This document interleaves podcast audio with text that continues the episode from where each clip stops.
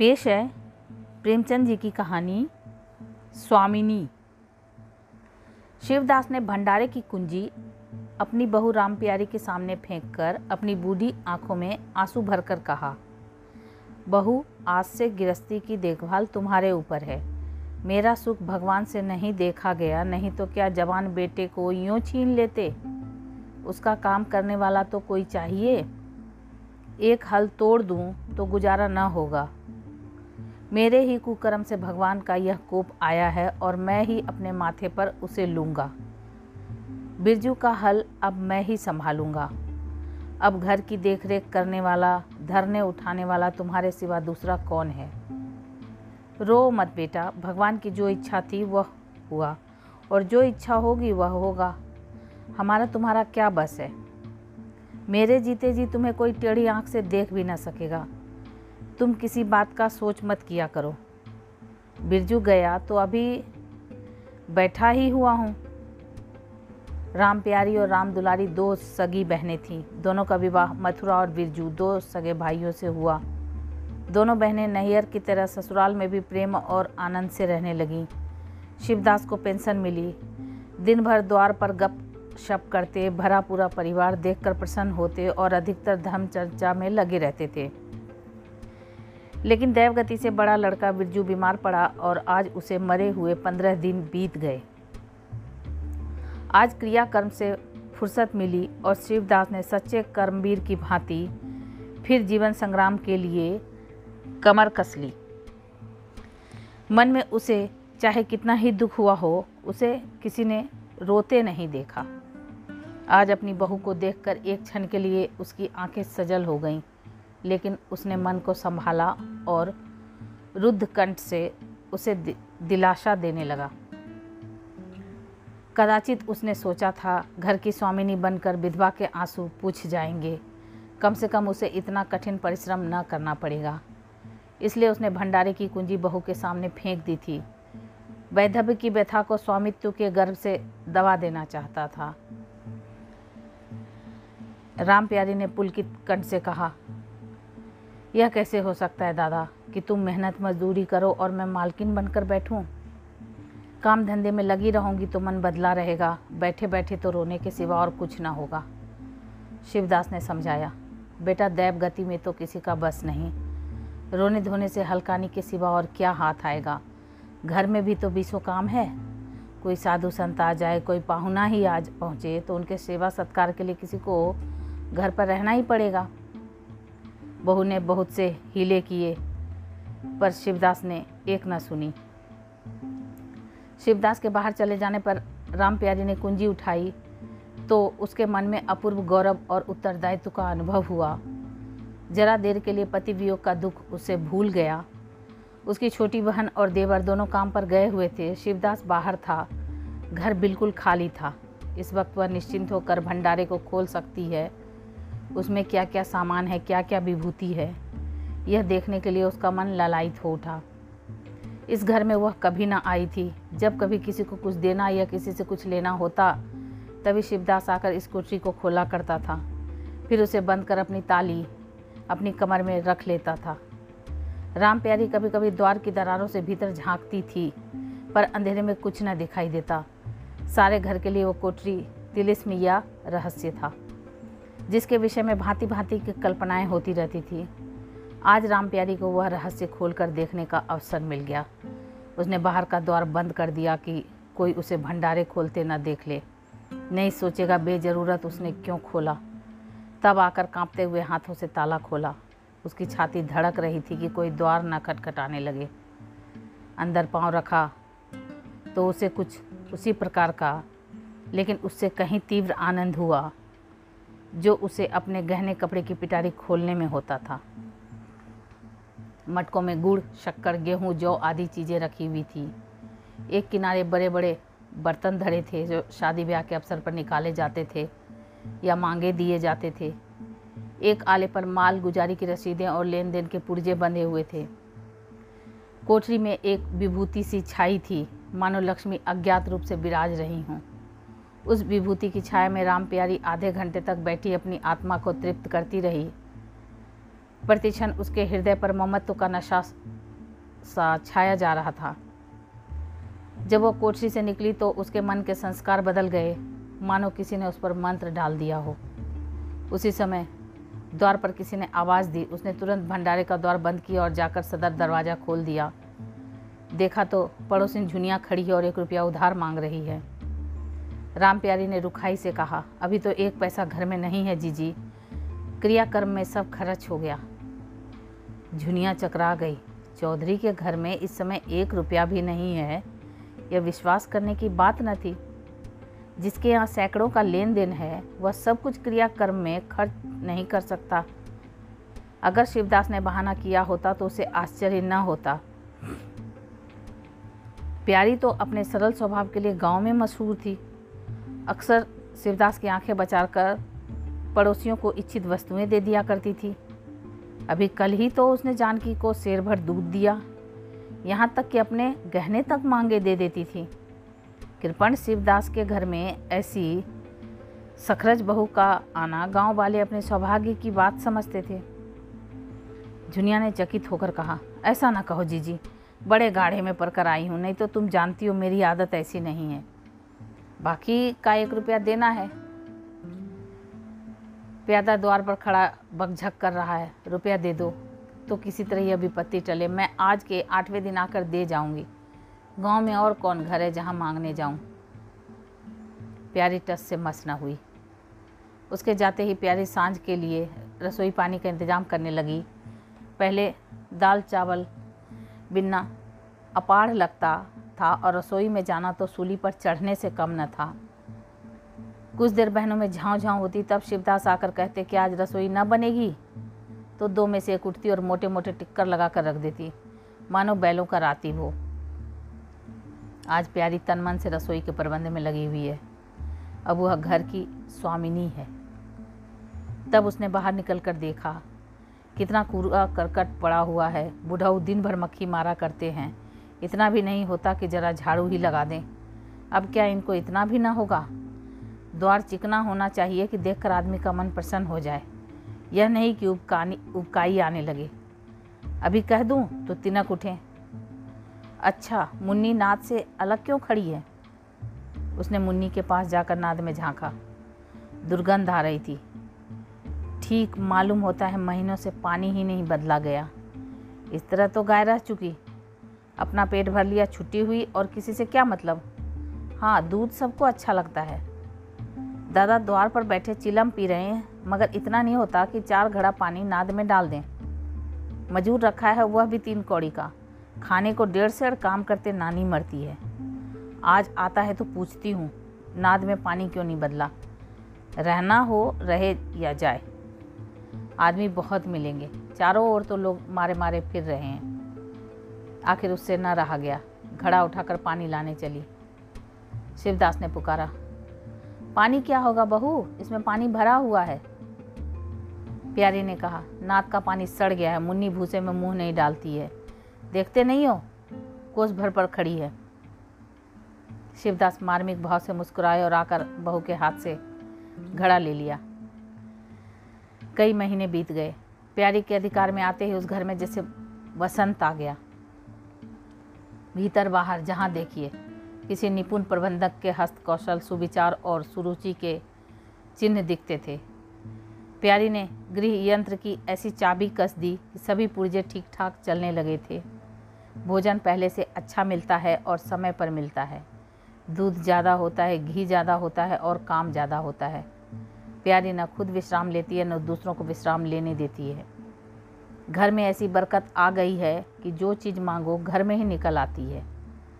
आदमी से लेकर जानवर तक सभी स्वस्थ दिखाई देते हैं। अब वह पहले किसी दशा नहीं है कि कोई चित्रे लपेटे घूम रहा है।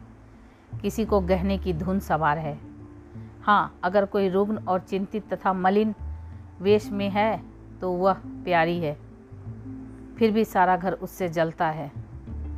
यहाँ तक कि बूढ़े शिवदास भी कभी कभी उसकी बदगोई करते हैं। किसी को पहर रात उठ, रहे उठना अच्छा नहीं लगता, मेहनत से सभी जी चुराते हैं। फिर भी यह सब मानते हैं कि प्यारी ना हो तो घर का काम ना चले। और तो और, बह, दोनों बहनों में भी अब उतना अपनापन नहीं। प्रातःकाल का समय था। दुला, दुलारी ने हाथों के कड़े लाकर प्यारी के सामने पटक दिए और घुन्नाई हुई बोली लेकर इसे भी भंडारे में बंद कर दे। प्यारी ने कड़े उठा लिए और कोमल स्वर से कहा, कह तो दिया, हाथ में रुपए आने दे, बनवा दूँगी। अभी ऐसा घिस नहीं गया है कि आज ही उतार कर फेंक दिया जाए। दुलारी लड़ने को तैयार होकर आई थी। बोली, तेरे हाथ में काहे को कभी रुपए आएँगे और काहे को कड़े बनेंगे? जोड़ जोड़ रखने में मज़ा आता है ना? प्यारी ने हंसकर कहा जोड़ जोड़ रखती हूँ तो तेरे लिए ही कि मेरे कोई और बैठा हुआ है, कि मैं सबसे ज़्यादा खा पहन लेती हूँ। मेरा आनंद कब का टूटा पड़ा है? दुलारी, तुम ना खाओ, ना पहनो, जस तो पाती हो। यहाँ खाने पहनने के सिवा और क्या है? मैं तुम्हारा हिसाब किताब नहीं जानती। मेरे कड़े आज बनने को भेज दो। प्यारी ने सरल विनोद के भाव से पूछा। रुपये ना हो तो कहाँ से लाऊं? दुलारी ने उद्दंडता के साथ कहा, मुझे इससे कोई मतलब नहीं, मैं तो कड़े चाहती हूँ। इस तरह, इसी तरह घर के सब आदमी अपने अपने अवसर पर प्यारी को दो चार खरी कोटी सुना जाते थे और वह गरीब सबकी धौंस हंसकर सहती थी। स्वामिनी का यह धर्म है कि सबकी धौंस सुन ले और करे वही जिसमें घर का कल्याण हो। स्वामित्व के कवच पर धौंस, ताने, धमकी किसी का असर ना होता। उसकी स्वामिनी की कल्पना इन आघातों से और भी स्वस्थ होती थी। वह गृहस्थी की संचालिका है और सभी अपने अपने दुख उसी के सामने रोते हैं। पर जो कुछ वह करती है, वही होता है। इतना उसे प्रसन्न करने के लिए काफ़ी था। गाँव में प्यारी की सराहना होती थी, अभी उम्र ही क्या है, लेकिन सारे घर को संभाले हुए है। चाहती तो सगाई करके चैन से रहती, इस घर के पीछे अपने को मिटाई देती है। कभी किसी से हंसती बोलती भी नहीं, जैसे काया पलट हो गई। कई दिन बाद दुलारी के कड़े बनकर आ गए। प्यारी खुद सुनार के घर दौड़ दौड़ गई। संध्या हो गई, दुलारी और मथुरा हाथ से लौटे। प्यारी ने नए कड़े दुलारी को दिए। दुलारी निहाल हो गई। चटपट कड़े पहने और दौड़ी हुई बरौठे में जाकर मथुरा को दिखाने लगी। प्यारी बरौठे के द्वार पर छिपी खड़ी यह दृश्य देखने लगी। उसकी आँखें सजल हो गई। दुलारी उससे कुल तीन ही साल तो छोटी है, पर दोनों में कितना अंतर है? उसकी आँखें मानो उस दृश्य पर जम गई। दंपति का वह सरल आनंद, उनका प्रेमालिंगन, उनकी मुग्ध मुद्रा, प्यारी की टकटकी सी बन गई। यहाँ तक कि दीपक के धुंधले प्रकाश में वे दोनों उसकी नज़रों से गायब हो गए और वह अपने ही अतीत जीवन की एक लीला आँखों के सामने बार बार नए रूप में आने लगी। सहसा शिवदास ने पुकारा, बड़ी बहू, एक पैसा दो, तमाकू मंगवाऊं। प्यारी की समाधि टूट गई, आँसू पोसते हुए भंडारे में पैसा लेने चली गई। एक एक करके प्यारी के गहने उनके हाथ से निकलते जाते थे। वह चाहती थी, मेरा घर गाँव में सबसे संपन्न समझा जाए और इस महत्वाकांक्षा का मूल्य देना पड़ता था। कभी घर की मरम्मत के लिए, कभी बैलों की नई गोई खरीदने के लिए, कभी नातेदारों के व्यवहारों के लिए, कभी बीमारों की दवा दारू के लिए। रुपए की ज़रूरत पड़ती रहती थी और जब बहुत कतर ब्योत करने पर काम न चलता तो अपनी कोई ना कोई चीज़ निकाल देती और चीज़ एक बार हाथ से निकल कर फिर न लौटती थी। वह चाहती तो इनमें से कितने ही खर्चों को टाल जाती, पर जहाँ इज़्ज़त की बात आ पड़ती, वह दिल खोल कर खर्च करती। अगर गाँव में हेठी हो गई तो क्या बात रही? लोग उसी का नाम तो धरेंगे। दुलारी के पास भी गहने थे। दो एक चीज़ें मथुरा के पास भी थी, लेकिन प्यारी उनकी चीज़ें न छूती। उनके खाने पहनने के दिन हैं। वे इस जंजाल में क्यों फंसे? दुलारी को लड़का हुआ तो प्यारी ने धूम से जन्मोत्सव मनाने का प्रस्ताव किया। शिवदास ने विरोध किया। क्या फ़ायदा? जब भगवान की दया से सगाई ब्याह के दिन आएँगे तो धूमधाम कर लेना। प्यारी का हौसलों से भरा दिल, भला क्यों मानता? बोली, कैसी बात करते हो दादा? पहलौठे लड़के के लिए भी धूमधाम ना हुई तो कब होगी? मन तो नहीं मानता, फिर दुनिया क्या कहेगी? नाम बड़े, दर्शन थोड़े। मैं तुमसे कुछ नहीं मांगती, अपना सारा सरंजाम कर लूँगी। गहनों के माथे जाएगी और क्या? शिवदास ने चिंतित होकर कहा। इस तरह एक दिन धागा भी ना बचेगा। कितना समझाया बेटा, भाई भौजाई किसी के नहीं होते, अपने पास दो चीज़ें रहेंगी तो सब मुँह जोहेंगे, नहीं तो सीधे बात भी कोई नहीं करेगा। प्यारी ने ऐसा मुँह बनाया। मानो वह ऐसी बूढ़ी बातें बहुत सुन चुकी और बोली, जो अपने हैं, वो भी ना पूछें तो भी अपने ही रहते हैं। मेरा धर्म मेरे साथ है, उनका धर्म उनके साथ। मर जाऊँगी तो क्या छाती पर लाद ले जाऊँगी? धूमधाम से जन्मोत्सव मनाया गया। बरी के दिन सारी बिरादरी का भोज हुआ। लोग खा पी कर चले गए। प्यारी दिन भर की थकी मांदी आँगन में एक टाट का टुकड़ा बिछाकर कमर सीधी करने लगी। आँखें झपक गई। मथुरा उसी वक्त घर में आया। नवजात पुत्र को देखने के लिए उसका चित्त व्याकुल हो रहा था। दुलारी सौर गृह से निकल चुकी थी। गर्भावस्था में उसकी देह छीन हो गई थी। मुँह भी उतर गया था, पर आज स्वस्थता की लालिमा मुख पर छाई हुई थी। सौर के संयम और पौष्टिक भोजन ने देह को चिकना कर दिया था। मथुरा उसे आँगन में देखते ही समीप आ गया और एक बार प्यारी की ओर ताक कर उसके निद्रामग्न होने का निश्चय करके उसने शिशु को गोद में ले लिया और उसका मुँह चूमने लगा। आहट पाकर प्यारी की आँखें खुल गई, पर उसने नींद का बहाना किया और अधखुली आँखों से यह आनंद क्रीड़ा देखने लगी। माता और पिता दोनों बारी बारी से बालक को चूमते, गले लगाते और उसके मुख को निहारते थे। कितना स्वर्गीय आनंद था। प्यारी की त्रिषित लालसा एक क्षण के लिए स्वामिनी को भूल गई, जैसे लगाम से मुख बद बोध से लदा हुआ बोझ से लदा हुआ, हाँकने वाले के चाबुक से पीड़ित। दौड़ते दौड़ते बेदम तुरंग हिनहिनाने की आवाज़ सुनकर कनौतियाँ खड़ी कर लेता है और परिस्थिति को भूलकर एक दबी हुई हिनहिनाहट से उसका जवाब देता है। कुछ वही दशा प्यारी की हुई। उसका मातृत्व जो पिंजड़े में बंद मुख निश्चेष्ट पड़ा हुआ था, समीप से आने वाली मातृत्व की चाहकार सुनकर जैसे जाग पड़ा। और चिंताओं के उस पिंजड़े से निकलने के लिए पंख फड़फड़ाने लगा। मथुरा ने कहा, यह मेरा लड़का है। दुलारी ने बालक को गोद में चिपटा कर कहा हाँ क्यों नहीं? तुम्ही तो नौ महीने पेट में रखा है। सांसद तो मेरी हुई। बाप कहलाने के लिए तुम कूद पड़े। मथुरा, मेरा लड़का ना होता तो मेरी सूरत का क्यों होता? चेहरा, मोहरा, रंग, रूप सब मेरा ही सा है कि नहीं? दुलारी, इससे क्या होता है? बीज बनिए के घर से आता है, खेत किसान का होता है, उपज बनिए की नहीं होती, किसान की होती। मथुरा, बातों में तुमसे कोई ना जीतेगा। मेरा लड़का बड़ा हो जाएगा तो मैं द्वार पर बैठकर मज़े से हुक्का पिया करूँगा। दुलारी, मेरा लड़का पढ़ेगा लिखेगा, कोई बड़ा हुद्दा पाएगा। तुम्हारी तरह दिन भर बैल के पीछे न चलेगा। मालकिन से कहना, कल एक पालन बनवा दे, पालना बनवा दे। मथुरा, अब बहुत सवेरे ना उठा करना। और छाती फाड़कर काम भी ना करना, दुलारी। यह महारानी जी ने देंगी? मथुरा, मुझे तो बेचारी पर दया आती है। उसके कौन बैठा हुआ है? हम ही लोगों के लिए मरती है। भैया होते तो अब तक दो तीन बच्चों की माँ हो गई होती। प्यारी के कंठ से आंसुओं का ऐसा वेग उठा कि उसे रोकने में सारी देह काँप उठी। अपना वंचित जीवन उसे मरुस्थल सा लगा, जिसकी सूखी रेत पर वह हरा भरा बाग लगाने की निष्फल चेष्टा कर रही थी। कुछ दिनों के बाद शिवदास भी मर गया। उधर दुलारी के दो बच्चे और हुए। वह भी अधिकतर बच्चों के लालन पालन में व्यस्त रहने लगी। खेती का काम मजदूरों पर आ पड़ा। मथुरा मजदूर तो अच्छा था, संचालक अच्छा ना था। उसे स्वतंत्र रूप से काम लेने का कभी अवसर न मिला।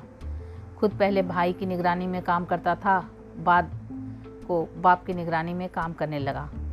खेती का तार भी ना जानता था। वही मजूर उसके यहाँ टिकते जो मेहनत नहीं, खुशामद करने में कुशल होते थे। इसलिए प्यारी को अब दिन में दो चार चक्कर हार के भी लगाना पड़ता। कहने को वह अब भी मालकिन थी, पर वास्तव में घर भर की सेविका थी। मजूर भी उससे त्योरियाँ बदलते, जमींदार का प्यादा भी उसी पर धौस जमाता। भोजन में भी किफ़ायत करनी पड़ती, लड़कों को तो जितनी बार मांगे, उतनी बार कुछ ना कुछ चाहिए। दुलारी तो लड़कोड़ी थी, उसे भरपूर भोजन चाहिए। मथुरा घर का सरदार था, उसके इस अधिकार को कौन छीन सकता था? मजूर भला क्यों रियायत करने लगे थे? सारी कसर प्यारी पर निकलती थी। वही एक फालतू चीज़ थी, अगर आधा पेट खाए तो किसी को हानि न हो सकती थी। तीस वर्ष की अवस्था में उसके बाल पक गए, कमर झुक गई, आँखों की जोत कम हो गई, मगर वह प्रसन्न थी। स्वामित्व का गौरव इन सारे जख्मों पर मरहम का काम करता था। एक दिन मथुरा ने कहा, भाभी, अब तो कहीं परदेश जाने का जी होता है। यहाँ तो कमाई में बरकत नहीं। किसी तरह पेट की रोटी चल जाती है, वह भी रो धोकर कई आदमी पूरब से आए हैं। वे कहते हैं, वहाँ दो तीन रुपए रोज़ की मजदूरी हो जाती है। चार पाँच साल भी रह गया तो माला माल हो जाऊँगा। अब आगे लड़के बाले हुए, इनके लिए कुछ तो करना ही चाहिए। दुलारी ने समर्थन किया। हाथ में चार पैसे होंगे, लड़कों को पढ़ाएँगे, लिखाएँगे। हमारी तो किसी तरह कट गई। लड़कों को तो आदमी बनाना है। प्यारी यह प्रस्ताव सुनकर अवाक रह गई। उनका मुँह ताकने लगी। इसके पहले इस तरह की बातचीत कभी ना हुई थी। यह धुन कैसे सवार हुई? उसे संदेह हुआ, शायद मेरे कारण यह भावना उत्पन्न हुई। बोली, मैं तो जाने को ना कहूँगी, आगे जैसी इच्छा हो। लड़कों को पढ़ाने लिखाने के लिए यहाँ भी तो मदरसा है। फिर क्या नीति यही दिन बने रहेंगे? दो तीन साल भी खेती बन गई तो सब कुछ हो जाएगा।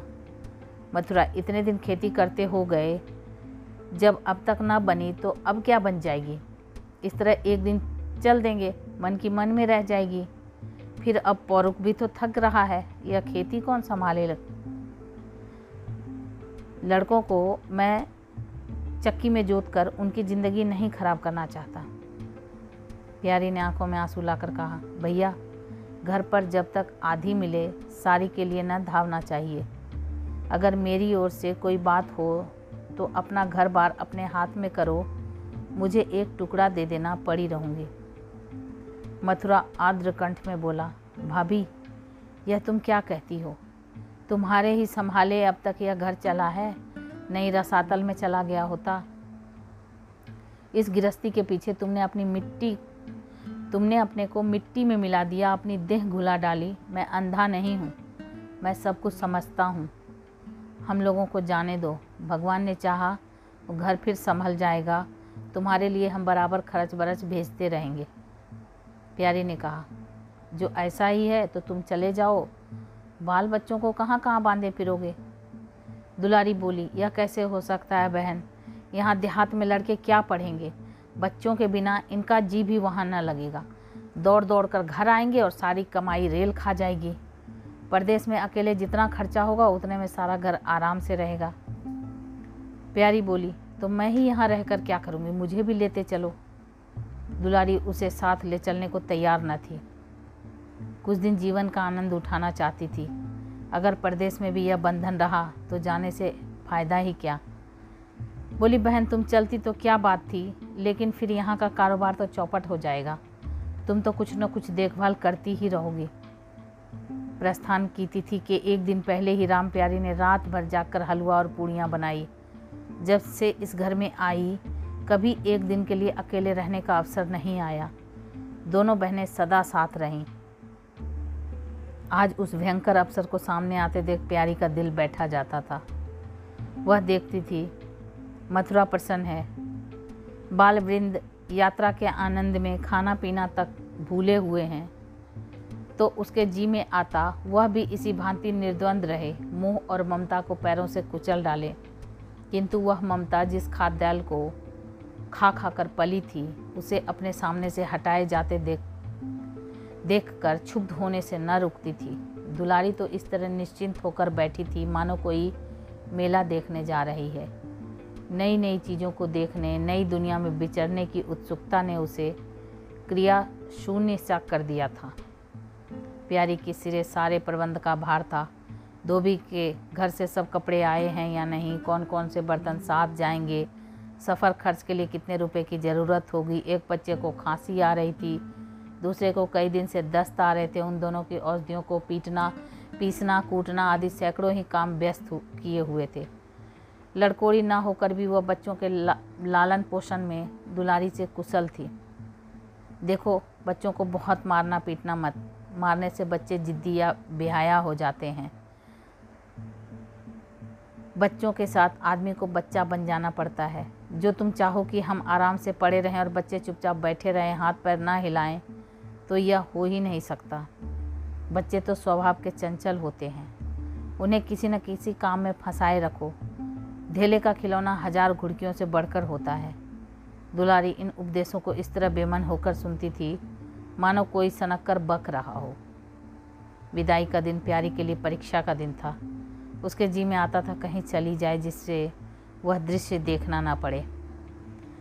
हाँ घड़ी भर में यह घर सूना हो जाएगा। वह दिन भर घर में अकेली पड़ी रहेगी। किससे हंसेगी, बोलेगी? यह सोचकर उसका हृदय काँप जाता था। ज्यों ज्यों समय निकट आता था, उसकी वृत्तियाँ शिथिल होती जाती थीं। वह कोई काम करते करते जैसे खो जाती थी और अपलक नेत्रों से किसी वस्तु को ताकने लगती। कभी अवसर पाकर एकांत में जाकर थोड़ा सा रो आती मन को समझा रही थी, यह लोग अपने होते तो क्या इस तरह चले जाते? यह तो मानने का नाता है, किसी पर कोई ज़बरदस्ती है। दूसरों के लिए कितना ही मरो तो भी अपने नहीं होते। पानी तेल में कितना ही मिले फिर भी अलग ही रहेगा। बच्चे नए नए कुर्ते पहने नवाब बने घूम रहे थे। प्यारी उन्हें प्यार करने के लिए गोद लेना चाहते, चाहती तो रोने का समूह बनाकर छुड़ाकर भाग जाते। वह क्या जानती थी कि ऐसे अवसर पर बहुधा अपने बच्चे भी निष्ठुर हो जाते हैं। दस बजते बजते द्वार पर बैलगाड़ी आ गई। लड़के पहले से ही उस पर जा बैठे। गाँव के कितने स्त्री पुरुष मिलने आए। प्यारी को इस समय उनका आना बुरा लग रहा था। वह दुलारी से थोड़ी देर एकांत गले में मिलकर रोना चाहती थी। मथुरा से हाथ जोड़कर कहना चाहती थी, मेरी खोज खबर लेते रहना। तुम्हारे सिवा मेरा संसार में कौन है? लेकिन इस भंभड़ में उसको इन बातों का मौका ना मिला। मथुरा और दुलारी दोनों गाड़ी में जा बैठे और प्यारी द्वार पर रोती खड़ी रह गई। वह इतनी बिहवल थी कि गाँव के बाहर तक पहुँचाने की भी उसे सुध न रही। कई दिन तक प्यारी मूर्छित सी पड़ी रही, न घर से निकली, न चूल्हा जलाया, न हाथ मुँह धोया। उसका हलवा, हलवाहा जोकू बार बार आकर कहता, मालकिन, उठो, मुँह हाथ धो, कुछ खाओ, पियो। कब तक इस तरह पड़ी रहोगी? इस तरह की तसल्ली गाँव की और भी स्त्रियाँ देती थी। पर उनकी तसल्ली में इस प्रकार की ईर्ष्या का भाव छिपा हुआ जान पड़ता था। जोखू के स्वर में सच्ची सहानुभूति झलकती थी। जोखू कामचोर, बातूनी और नशेबाज था। प्यारी उसे बराबर डांटती रहती थी। दो एक बार उसे निकाल भी चुकी थी, पर मथुरा के आग्रह से फिर रख लिया था। आज भी जोखू की सहानुभूति भरी बातें सुनकर प्यारी झुंझलाती, यह काम करने क्यों नहीं जाता? यहाँ मेरे पीछे क्यों पड़ा हुआ है? मगर उसे झिड़क देने को जीना चाहता। उसे उस समय सहानुभूति की भूख थी। फल कांटेदार वृक्ष से भी मिले तो क्या उन्हें छोड़ दिया जाता है? धीरे धीरे शोभ का बेग कम हुआ। जीवन के व्यापार होने लगे। अब खेती का सारा भार प्यारी पर था। लोगों ने सलाह दी, एक हल तोड़ दो और खेतों को उठा दो। पर प्यारी का गर्व यूँ ढोल बजाकर अपनी पराजय स्वीकार न करता था। सारे काम पूर्वत चलने लगे। उधर मथुरा के चिट्ठी पत्री न भेजने से उसके अभिमान को और भी उत्तेजना मिली। वह समझता है, मैं उसके आश्रय बैठी हूँ। उसके चिट्ठी भेजने से मुझे कोई निधि न मिल न मिल जाती। उसे अगर मेरी चिंता नहीं तो मैं कब उस कब तक उसकी परवाह करती हूँ? घर में तो अब विशेष काम रहा नहीं। प्यारी सारे दिन खेती बाड़ी के कामों में लगी रहती। खरबूजे बो, खरबूजे बोए थे, वह खूब फले और खूब बिके। पहले सारा दूध घर में खर्च हो जाता था, अब बिकने लगी। प्यारी की मनोवृत्तियों में भी एक विचित्र परिवर्तन आ गया। वह अब साफ़ कपड़े पहनती, मांग चोटी की ओर से भी उतनी उदासीन न थी। आभूषणों में भी रुचि हुई। रुपए हाथ में आते ही उसने अपने गिरवी रखे गहने छुड़ाए और भोजन में भी संयम से करने लगी। सागर पहले खेतों को सींच कर खुद खाली हो जाता था। अब निकास की नालियाँ बंद हो गई, सागर में पानी जमा होने लगा और उसमें हल्की हल्की लहरें भी थी, खिले हुए कमल भी थे। एक दिन जोखू हार से लौटा तो अंधेरा हो गया था। प्यारी ने पूछा, अब तक वहाँ क्या करता रहा? जोखू ने कहा, चार क्यारियाँ बच रही थी। मैंने सोचा, दस मोट और खींच दूँ, कल का झंझट कौन रखे? जोखू अब कुछ दिनों से काम में मन लगाने लगा था। जब तक मालिक उसके सिर सिर पर सवार रहते, वह हीले बहाने करता था। अब सब कुछ उसके हाथ में था। प्यारी सारे दिन हार में थोड़ी ही रह सकती थी, इसलिए अब उसमें ज़िम्मेदारी आ गई थी। प्यारी ने लोटे का पानी रखते हुए कहा अच्छा हाथ मुँह धो डालो। आदमी जान रख कर काम करता है, हाय हाय करने से कुछ नहीं होता। खेत आज ना होते तो कल होते, क्या जल्दी थी? जोखू ने समझा प्यारी बिगड़ रही है। उसने तो अपनी समझ में कारगुजारी की थी और समझा था तारीफ़ होगी। यहाँ आलोचना हुई। चिढ़कर बोला मालकिन दाहने बाएँ दोनों ओर चलती हो। जो बात नहीं समझती हो, उसमें क्यों कूदती हो? कल के लिए तो उचवा के खेत पड़े सूख रहे हैं। आज बड़ी मुश्किल से कुआँ खाली हुआ था। सवेरे मैं पहुँचता तो कोई और आकर ना छेक लेता। फिर अठवारे तक राह देखनी पड़ती। तब तक तो सारी उक विदा हो जाती। प्यारी उसकी सरलता पर हंसकर बोली, अरे तो मैं कुछ कह थोड़ी रही हूँ, पागल। मैं तो कहती हूँ, जान रख कर काम कर, कहीं बीमार पड़ गया तो लेने के देने पड़ जाएँगे।